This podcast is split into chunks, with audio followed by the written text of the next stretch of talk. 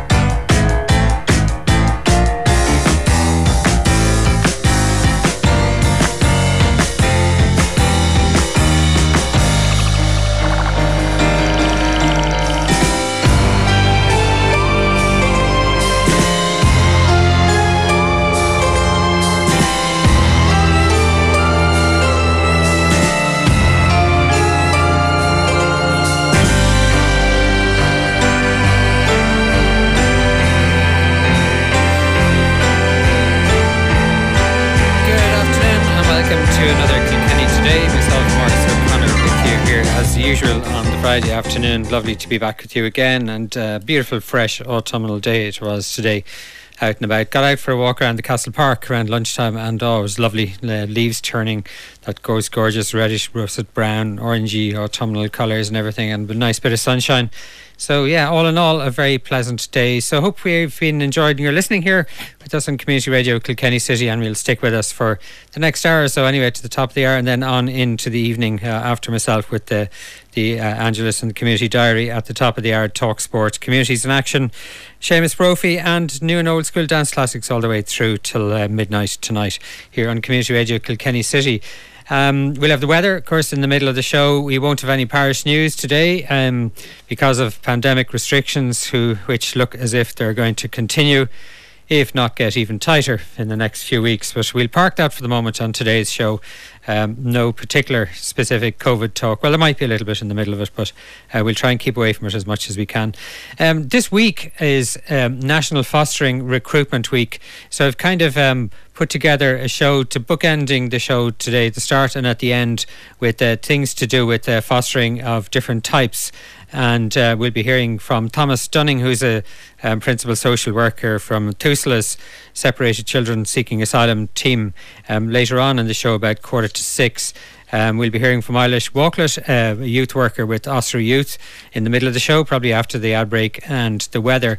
Um, but to kick us off on today's show, I'm delighted to welcome back a woman I've spoken to on the show before quite a while ago. I can't quite remember when, but maybe um, Joan Ryan will be able to enlighten me as to when was the last time we were talking, Joan? And welcome, by the way. Around this time last year, Maurice. Was it? There must have been some uh, occasion or something. But anyway. Well, oh, I spoke to you again for this particular week um, about promoting fostering again and, and looking for foster carers to apply. Yeah, well, you're still in. I, I won't call it a business in the activity anyway, and in the yeah in the mm. the, the, activity of um, providing fostering. And I know you mentioned to me off air earlier on that um, you've been told anyway that you've uh, so far uh, over a long number of years, I, I, assume, fostered more than 50 different children. You should be getting medals and pins and badges like they do for the. Um, the you know what it is, Maurice, the teetotaling. Go- Maurice, did I not tell you I've gold watches and clocks and everything here? Oh, no, I haven't. You better not. no, I haven't. No. You're only inviting burglars in to visit your home. You don't want that. Whatever about uh, foster foster yeah. children. Um, speaking of the, of the 50 or over 50 or whatever number it is, Joan, like it's obviously goes back quite a number of years. Um, can you recall the very, very first one for us and how you felt at the prospect of fostering a young person? Um, the very first baby that came into the house, I was approved by the FCC, the Foster Care Committee, on a Tuesday.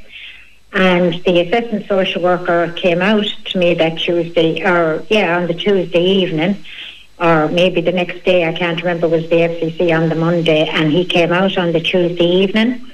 And uh, he told me that I had been approved, and he asked me how was I fixed to take a, a newborn baby the next day. Gosh, the next day.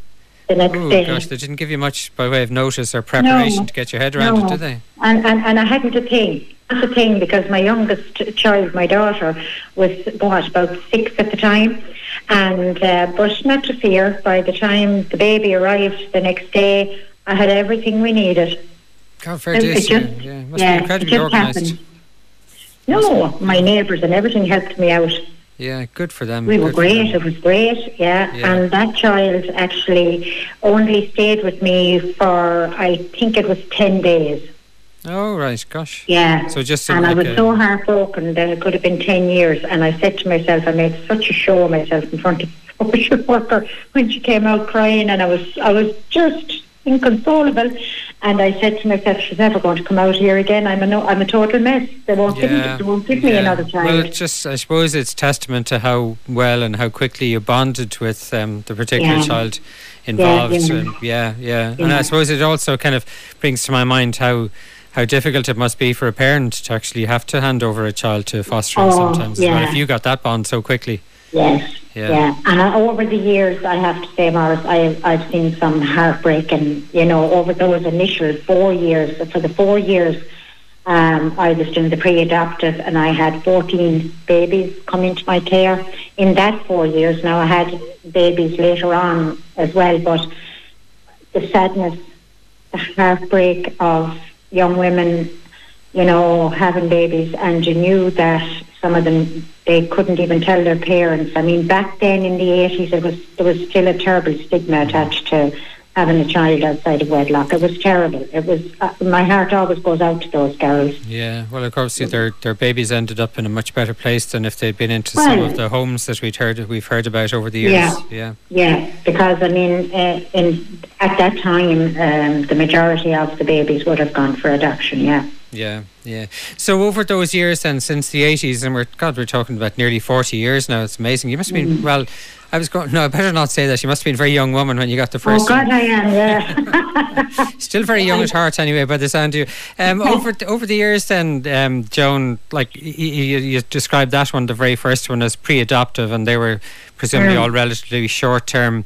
Um, I, I presume then there's some that would be kind of in and out for a few days in emergencies, and then some that you'd have for long term as well.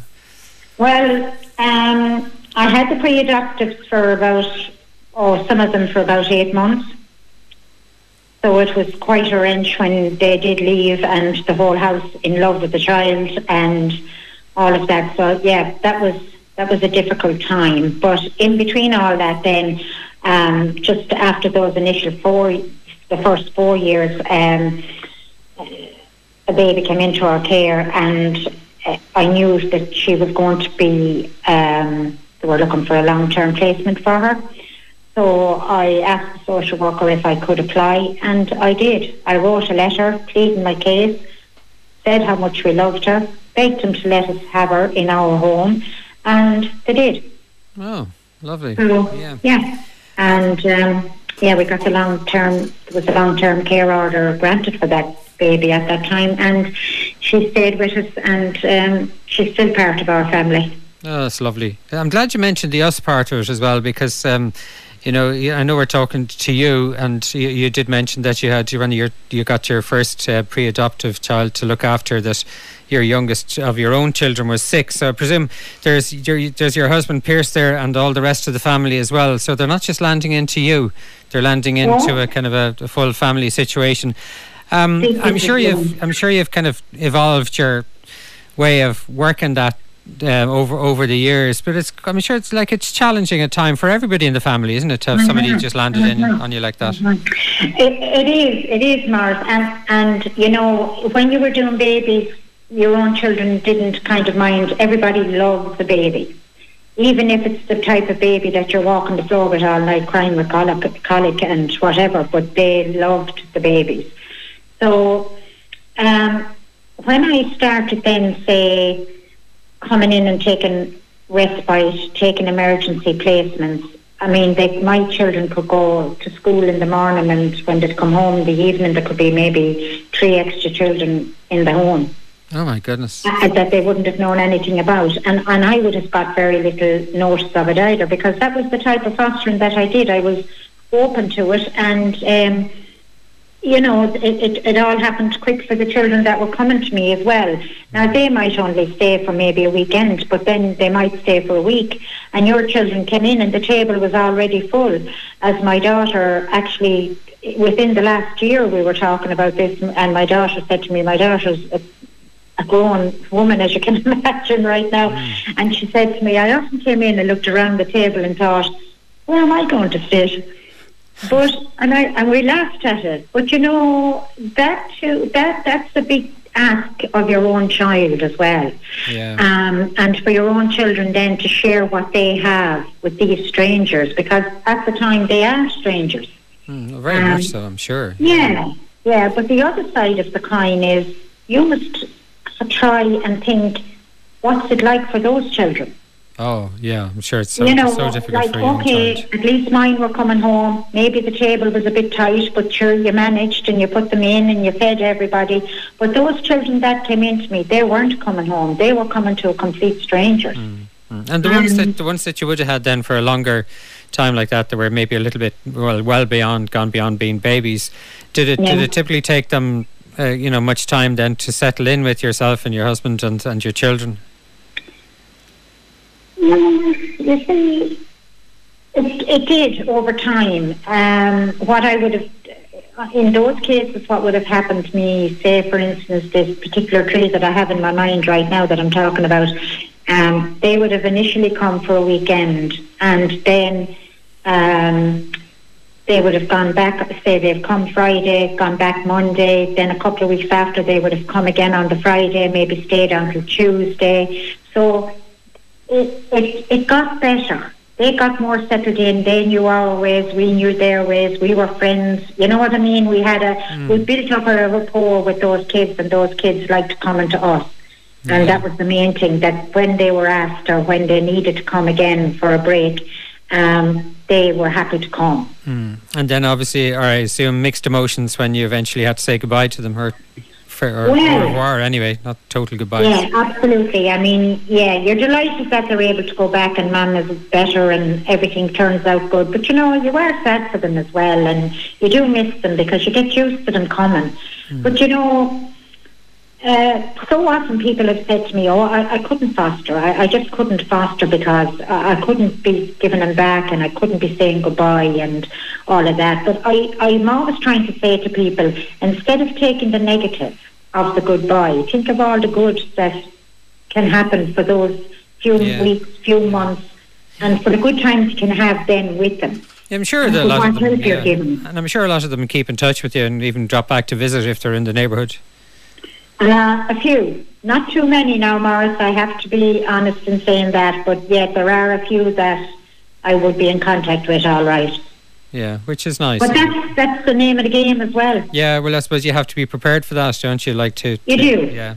Yeah, they live their lives yeah, and yeah. they move on in their lives, and um, we moved on in ours, and that's just how yeah, it works. Sure, you have to let your own children move on in their lives as well, you know. So it's kind of only kind of a bit yeah, of an extension absolutely. of that idea, yeah. yeah. And so back in back in the eighties, then, as he described that very first. Um, baby arriving for, for pre-adoptive um, fostering, um, it certainly sounds like John that there was no, uh, you didn't get much training in it or gu- guidance or anything like that. All the way on, uh, back all the way over the, the years now, and where we've got to right now. Um, and TUSLA involved, and there's so much, so much regulations and everything mm-hmm. around child protection. Um, mm-hmm. For somebody starting along the same road now, um, do they get a, a, fair bit of training and guidance and support from TUSLA? They do get a lot of training, Maurice. I mean, um, I didn't have any training. I didn't have anything, and you know, I was just saying to a social worker friend of mine there lately. I, was I was I in the position at all to foster? I had no training because it didn't happen back then. I mean, 34 years ago, there was no training. Mm. But now there is training, and um, there's eight sessions of foundations for fostering. Uh, I actually I facilitate at that now. That's another little, we'll say, I suppose, a branch that I come out of. Oh, from right, the so you're one of the one of the trainers. Good for yeah. you. and um, there are an awful lot of um, other types of training, like they will put on first aid, they'll put on attachment training. Oh God, there's so much now yeah, that you can yeah. learn, you know, and have guidance in. Um, and does the training does the training ever involve having somebody um, like an somebody who's an adult now but who had been fostered? Would would they come in and kind of talk about their own experience so you get the other side of the story? we have had that, yeah, from time to time, and um, that has worked well. And we're hoping to bring it. Of course, with COVID now, we're not able to course, bring anybody. Um, as it is now, we're trying to do it on the, that uh, Samsung Teams, which is quite difficult. Um, because you're not on a one-to-one with people, which means so much to be on a one-to-one, to be in the same room and, you know, taking the questions and trying to give the answers and all that. Now it's more difficult right now, but hopefully when we do go back to normal, whenever it is, that will, yeah, that would definitely be happening. Yeah, and I, I um, fostering itself, like you know, there's obviously there's there would still be COVID hasn't stopped children um, needing fostering care. So I presume Oh, children are still being foster cared and are being Yeah. placed into foster care Yeah. and have been since the, the COVID hit. Yes, and you know, there's always, always, without even COVID, there's always a want for foster carers. I mean, unfortunately, we do need foster carers um, to come on board. We need people to apply that would have the, the, the real want in them to become foster carers, you know, to be able to do that. And I mean, you can do it. People shouldn't be thinking of the negative, as I said to you earlier, they should be thinking of the positive. Is it for them? Yeah. Um, and, and it is like, it is like, you know, to be fair, um, it is parenting. oh, Like, of course. most- yeah, it is parenting, but it is parenting plus. Mm.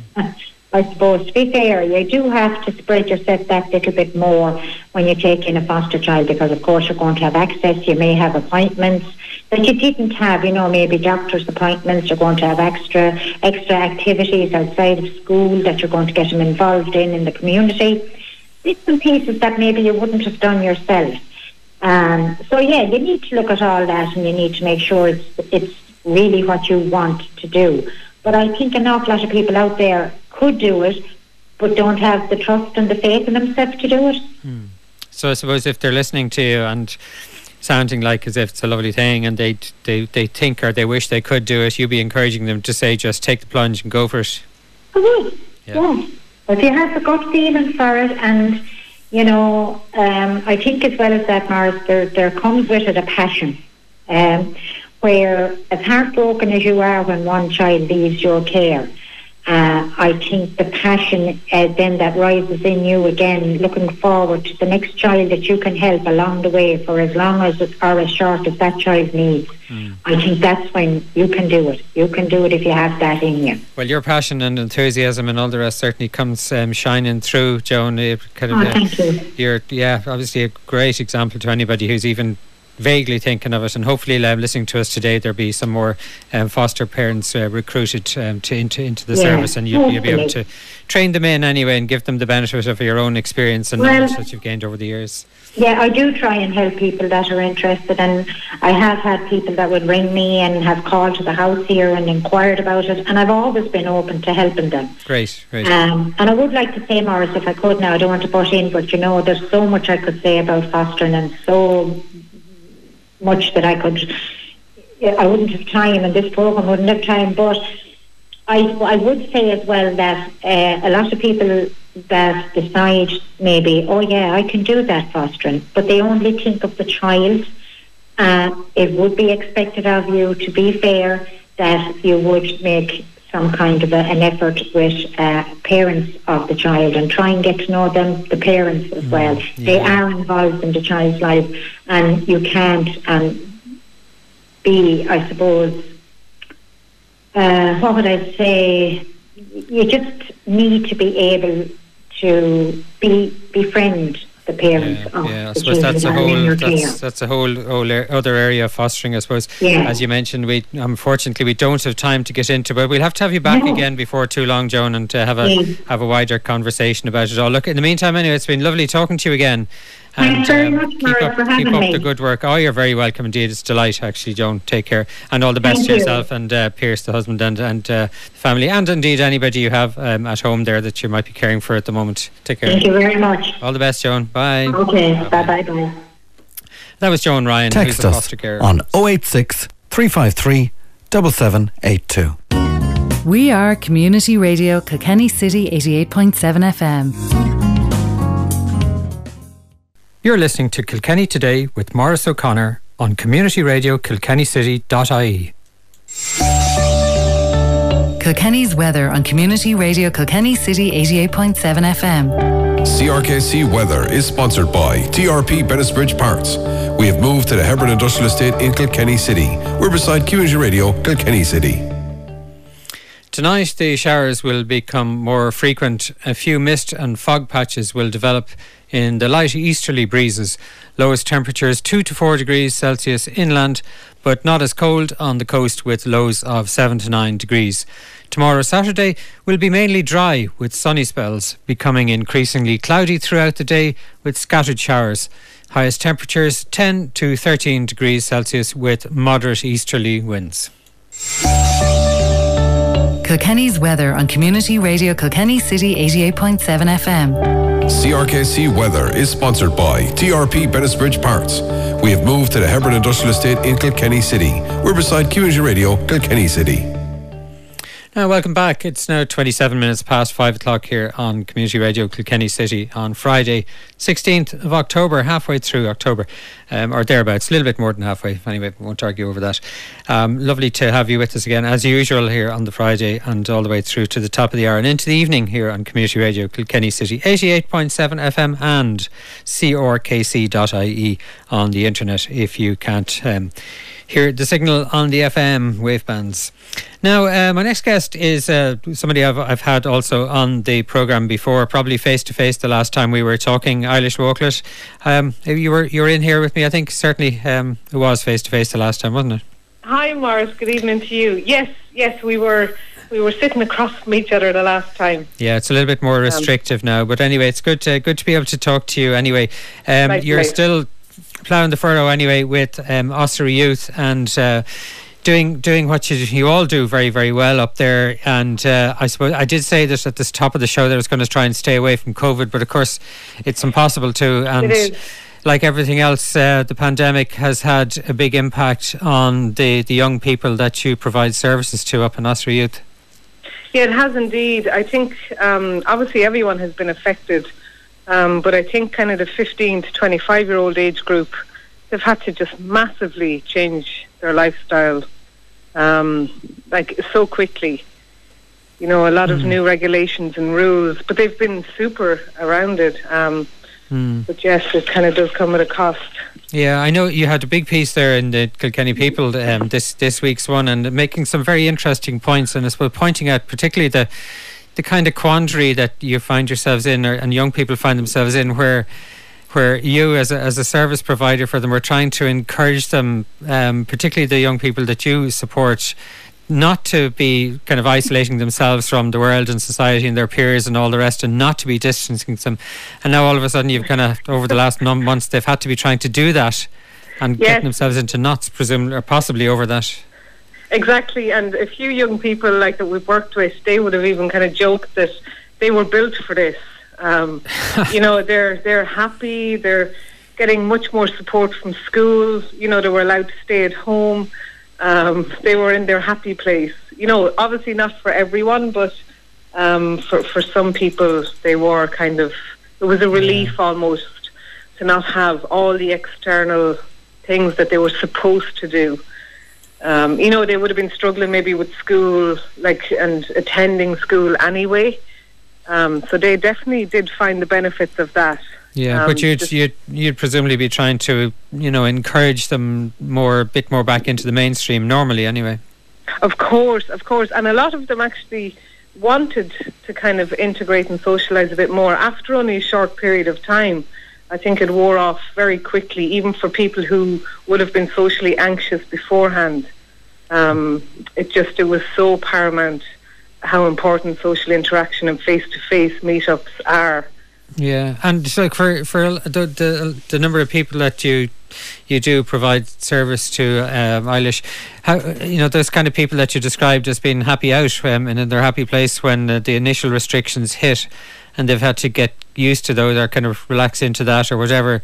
Um, do you find them, you know, after going through the period of oh, this is great now, but has it changed for their perception and their way of looking at the world? Has it kind of changed back into maybe a bit more anxious feeling about where's this all going and, you know? Yeah, Yeah, I think that's definitely there to quite a level. They're probably picking up on anxiety from parents, from teachers, from adults, from everyone around. Because again, it's the first time in our lifetime that we've lived through something like this. So it's the unknown, I think, is frightening for everyone. Um, and some people, you know, they're really trying to kind of make sure that they're getting back out there. But it's just, it changes, as you know, like it can mm. change from week to week. Mm. And then, of course, you'd, you'd be well way more aware than I have of, you know, the, the the importance in the lives of younger people of the you know social media and technology in general, but then then the the downsides and the risks, and I think particularly platforms like Twitter have been getting an awful bad name uh, recently. But you know these are maybe Twitter isn't the, the most popular way of interconnecting uh, between young people at the moment. Maybe it's TikTok or Instagram or whatever else is Snapchat or whatever else is there. Yeah. But you know what I mean? They all have their, their they have their upsides, but they have their downsides, and all of those get amplified really at the moment.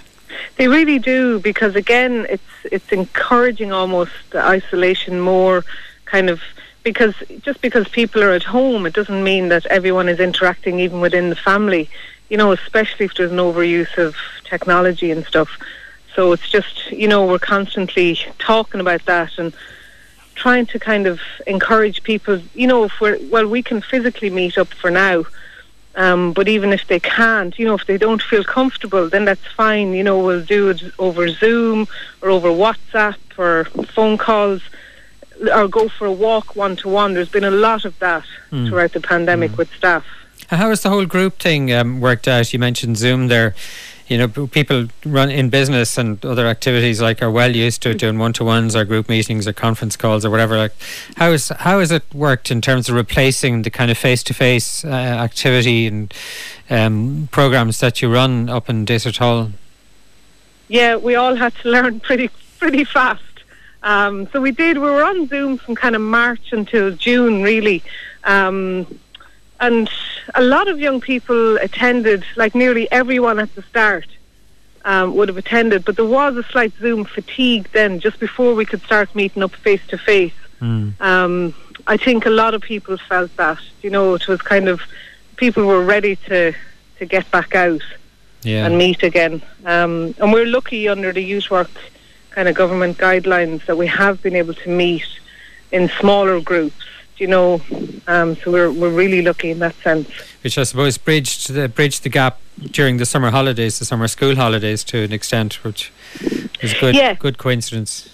Yes, yeah, yeah. They could get back to some sort of normality that they that they were used to you know, even just yeah, like that seeing friends again, and kind of it was nice as well that they had that before they went back to school. Yeah, do you think, given what's like looking like happening now, or uh, the way things have been getting worse, do you think they've, in in general, the young people that you deal with, their support, have built up a kind of a built their batteries back up, built up a level of resilience again, and, a, and, a, and an ability to cope if it if the, a lockdown gets even more restrictive than it is at the moment.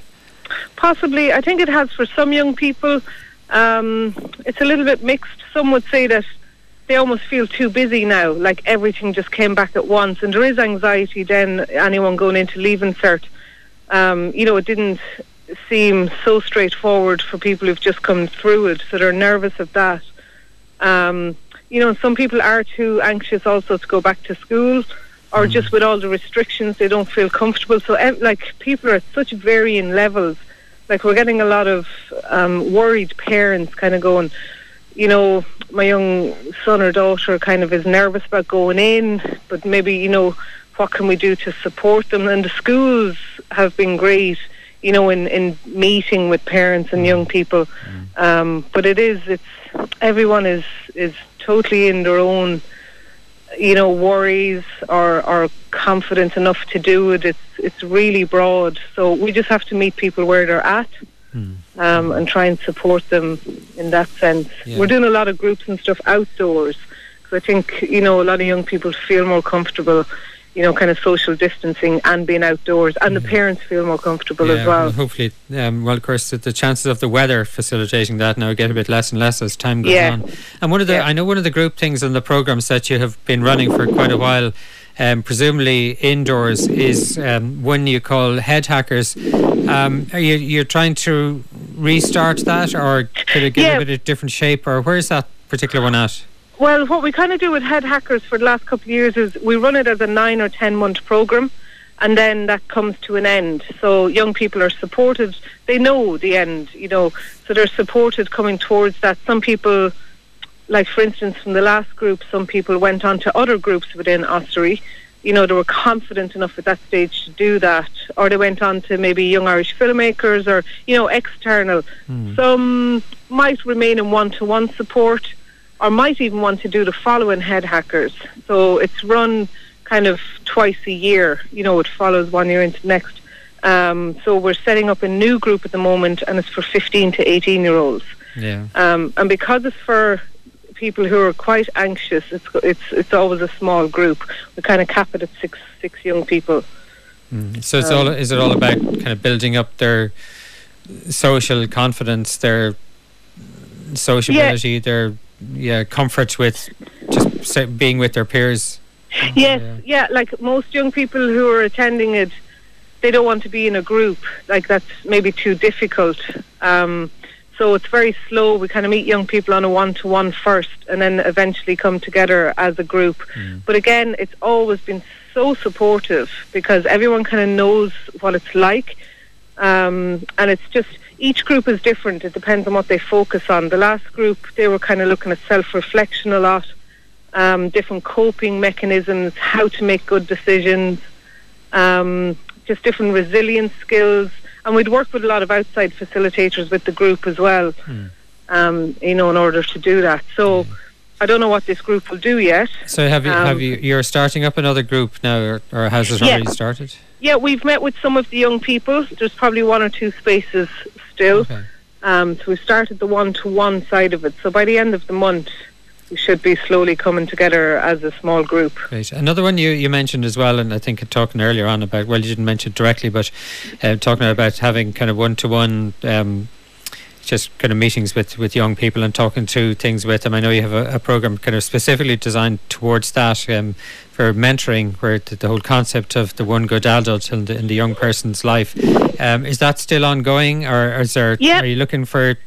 People to join in either as mentors or indeed to, to be I don't know what the verb is to be menteed or to be- Mentored, yes. to be mentored. Yeah. Yes, we're we're looking for both at the minute. We have recruited um, four new mentors at the minute, but we're always on the lookout for more. It's anyone who can kind of give, you know, roughly an hour a week, who are really interested in supporting someone and just building up a, a relationship with them. Because a lot of young people who come in, they might be in CAMHS or or may not be ready for counselling yet. They just they just want one good adult who they can just meet with once a week in a more informal basis. And I presume you you do a bit of kind of well, obviously training for the, the mentor and a bit of kind of matching, like it's in the, Yes. kind of a more, much more serious way than you do it on a on a dating site. But you can match the match the uh, match the mentor and the person being the young person as well as best you very can much in advance. so. Yeah. yeah, yeah, very much.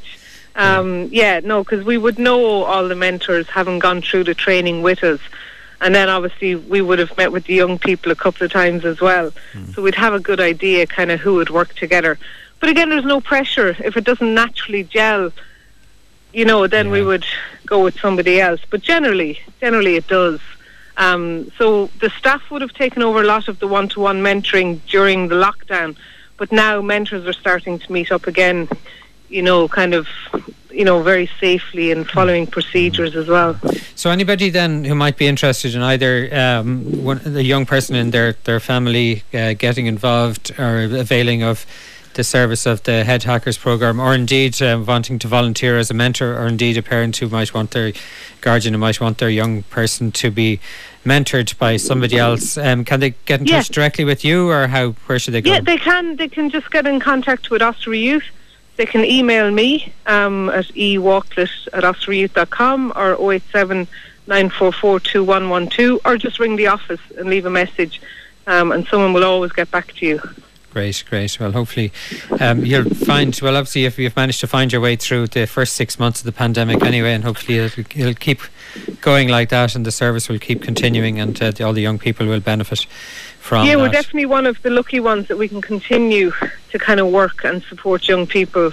Um, yeah, it's been great that way. And we like every time there's an announcement, we have a COVID team in work. Yeah. And we kind of just plan instantly then what we can and can't do following the guidelines. Well, I suppose um, maybe I'm being sweepingly generalistic here, but um, given that you are serving young people um, you would expect or hope that maybe for the vast majority of those, the technology familiarity issue is taken out of the equation um, in, in the way that isn't the case with um, you know online services for people who might be a bit older and less tech familiar.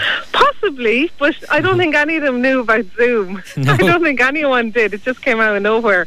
Um, no, and some some there is a wave of young people though, kind of staying away from WhatsApp and Facebook and Snapchat. You know, there's but no, no, they do. They get to grips with it very quickly. Mm-hmm. Well, maybe that'll be an, an, outcome, an unexpected outcome of the pandemic, that there'll be a bit of technology saturation and people um, looking for other yeah. outlets to, to creatively and talk um, well occupy their, their times. Anyway, um, look, it's been great talking to you, Eilish. Again, I hope everything goes Thanks well for so yourself much. and your colleagues up in Ossory Youth. And I'll repeat those numbers then uh, just, just, after the break. Lovely. Have a great weekend, Eilish. Lovely you talking too. to you. Thanks, Mark. All Take the best. Bye bye. So it's now 42 minutes past uh, 6 o'clock, 18 minutes to, uh, 42 minutes past 5, excuse me, 18 minutes to 6. And we take another ad break and we'll be back with uh, Thomas Dunning, who's a principal social worker with TUSLA. Text us on 086 353 7782. We are Community Radio Kilkenny City 88.7 FM. You're listening to Kilkenny Today with Maurice O'Connor.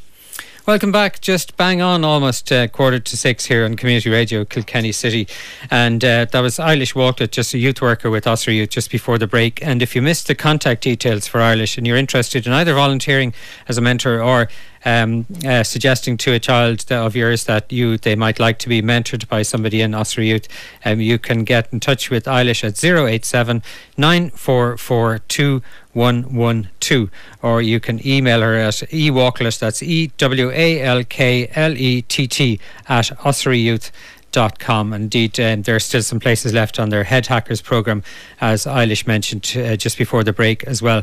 Now, at the top of the show, um, we were talking to Joan Ryan, foster carer, who's a local woman here in Graiguenamanagh, has been fostering since the early the mid 80s. And uh, because it's National Fostering Recruitment Week, and uh, Joan was talking to us about, talking to us about having pre adoptive babies and uh, young children placed in, in her care. And really, what she was talking about was, um, I suppose, children who are uh, born and reared or being reared in Ireland. So Irish children being placed into foster care, and I think we're probably all very familiar about that and TUSLA's role in connection with that. But my next guest, Thomas Dunning, who's principal social worker with TUSLA, is involved in a different team um, and activity that TUSLA also are responsible for, and that's the team for separated children seeking asylum. And good afternoon, Thomas, and lovely to have you with us. Hi, Maurice. Thanks so much for having me on today. We're really happy to participate in these activities for the National So, Thomas, just to kick off, um, just tell us very briefly what what is the team for separated children seeking asylum? Well, it's a the team for separated children seeking asylum. It's a bit of a mouthful. I understand that, but in in common language, we would say unaccompanied minors. So these are the young people who might present at the border uh, of Ireland, either at the airports or the seaports, particularly, um, who arrive unaccompanied without without a, an adult care for them. Mm. Um, and they and they can come from all over the world for many different reasons. Um, and it's our job to, uh, under the child protection legislation here in Ireland, to make sure that um, whether it's a 16-year-old coming over from Boston in the United States to have a weekend in Temple Bar, or they're a child from Afghanistan fleeing a war zone, Mm. uh, whoever, however they get here, uh, we have to look after them, and that's and so we do our assessments, and that's that team.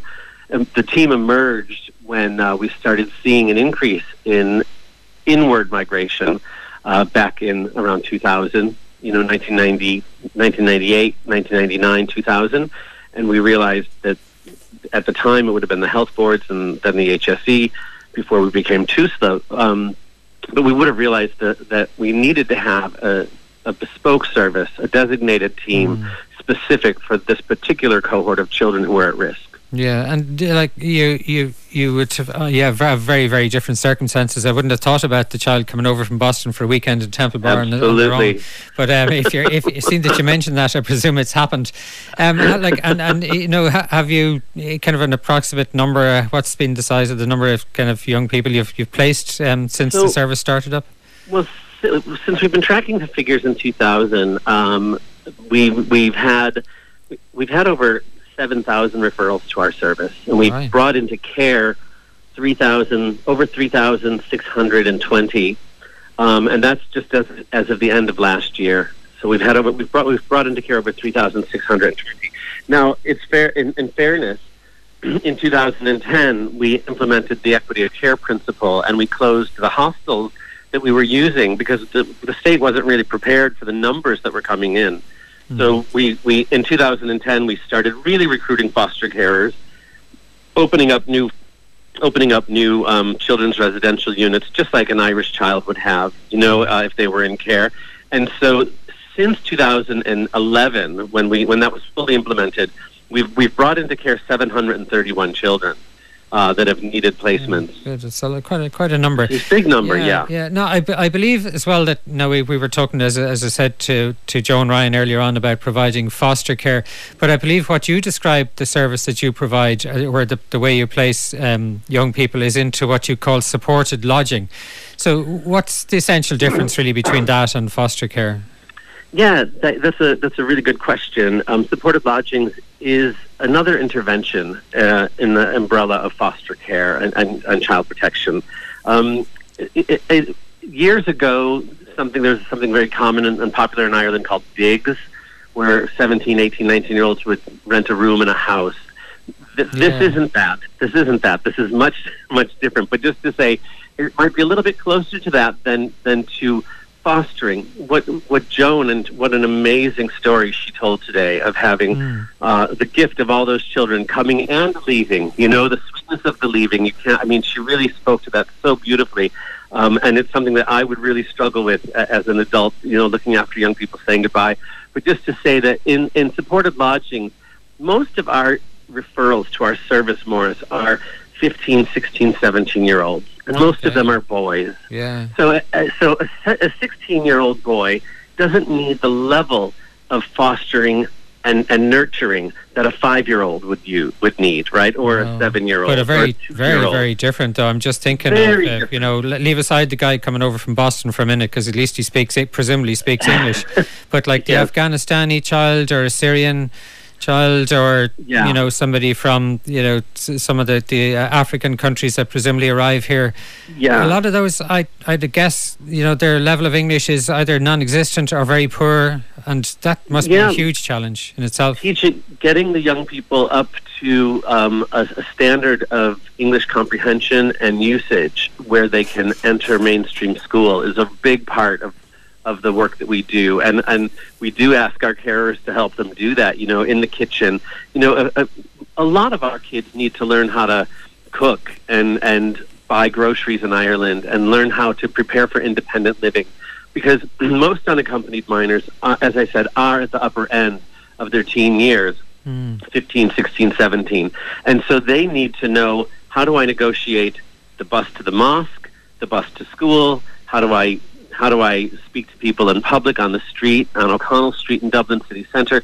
So it's a whole different set of skills that they need as far as their integration and, and pre- preparing them for adulthood. Yeah, and even like when you're talking about preparing, do you, do you, do you even like when when it, say you get a 15, 16 year old Afghanistani boy or Syrian boy arrives here, very little English, is unaccompanied, has no idea even maybe where he is, um, and indeed the occasional girl, I presume, it applies to as well.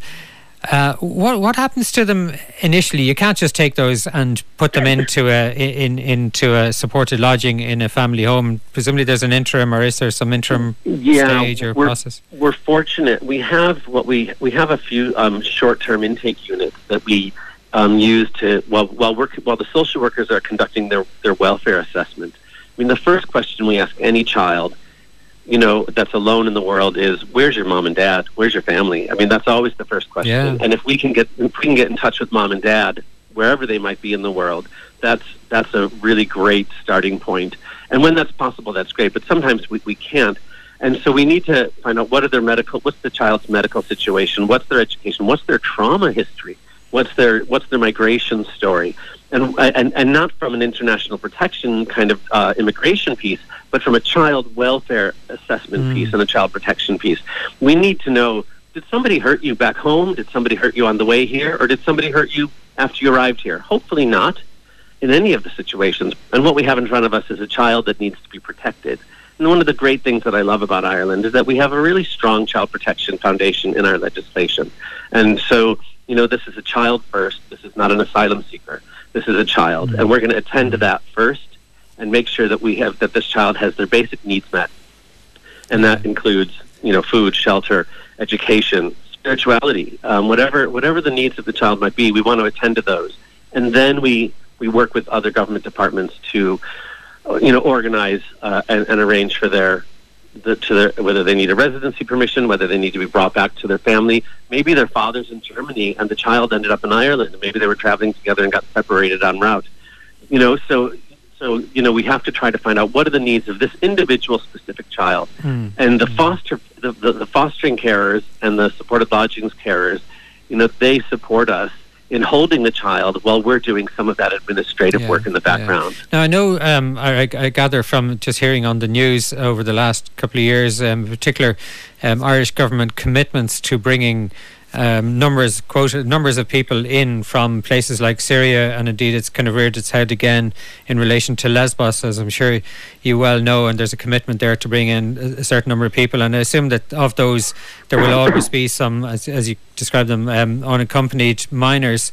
Um, they they presumably have because they're part of like a commitment from the Irish government. I presume they have an automatic right to stay when they get here. Um, but uh, then there, there'd be others who might just rock up on a plane or off a truck from God knows where. Um, and they don't, but you, you, you take them all in. Um, for, for, for the second cohort of people then that don't have that right, I presume they go through uh, an asylum application process uh, or, and maybe uh, get permission to stay uh, if the, which mm. presumably is the most positive outcome for them. And then they'll they'll reach 18. So what typically happens then when they, they reach 18? Do they finish their education here or how does it work out for them? Yeah, well, sure. But just to clarify one point, that whether sure. whether um, whether we're going over to um, uh, the other EU member states to bring young people here who are caught up in the refugee crisis, or we're, or someone is arriving at the frontiers um, at Dublin Airport or at Cork Airport or in Waterford at the at the seaports, we we, we don't really know about what the outcome of their immigration uh, arrangements are going to be because sometimes young people have to go through the process regardless of how they get here. Okay. Um, yeah. So so that can happen. But just so then moving towards when they turn 18, well, if one of the things that's challenging for all social workers working with children uh, in Ireland is in, in care is the whole aftercare, leaving care, the transitioning into adulthood, and making mm. sure that young people are both prepared and supported to make that transition. Because our young kids that we work with on our team, and we're a national service, um, so we cover the whole the whole of the republic. But we, we we need to make sure that they aren't at risk of homelessness, poverty, exploitation when they turn 18 and want to go out into the world on their own. Mm-hmm. So we have we have um, some really great new aftercare legislation that's come through, and um, uh, and policies around aftercare that are really helpful in making sure that we can continue to support the young people while they finish their education. Um, and we have standards for fostering that allow that if a young person is is in a foster placement and they're in full time education and they and they're entitled to a foster care uh, to an aftercare benefit. Um, you know, if they meet the criteria. You know, if you're with a foster family for a year and a half, you know, and the foster family and you just, and the young person want to conti- continue on that arrangement, then we support that, and we can we can let that continue on to make sure that the young person yeah. isn't isn't moved on into independent living before they're ready. Because what's really important with separated children and unaccompanied minors is that I can't talk to the aunts and the uncles and the teachers and the neighbors and the no, priests and because and the doctors. There's nobody around that I can go to to say paint a picture. What's going on with this kid? Yeah. So because of that, um, because of that, they're at a much greater level of, of vulnerability. Um, and we have the language barrier too. You know, so we're doing our assessments through translation sometimes. Yeah, and a very quick, Um, uh, very quick accelerated timescale, I suppose, when you when you they might arrive exactly. in 14, 15, 16, 17. Exactly. Yeah. And just just then, just uh, we're kind of getting close to the end of the show, um, Thomas, and I wish I could have had longer time to talk to you. Um, for anybody who might be listening and thinking, well, actually, that sounds like a, something that I might do. I might be able to offer um, to to that where you know, for somebody maybe not not kind of put off a little bit by or maybe doubting their Mm. capacity to foster, but uh, but willing or thinking they might be willing or able to um, offer supported lodging. Where do they go, or who do they contact, or what's the Well- process? Very quickly. Our, our, our, the first point of call would be fostering.ie.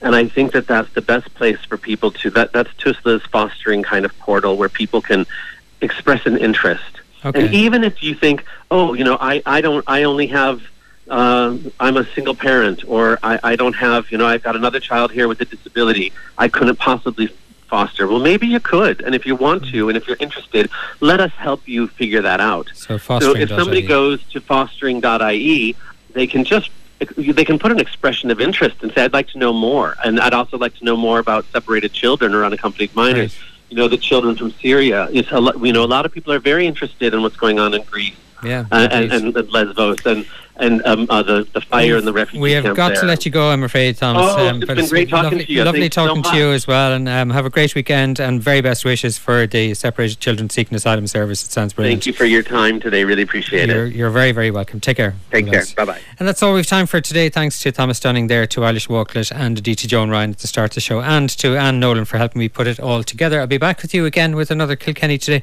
on Tuesday. In the meantime, have a lovely weekend. We are Community Radio Kilkenny City 88.7 FM.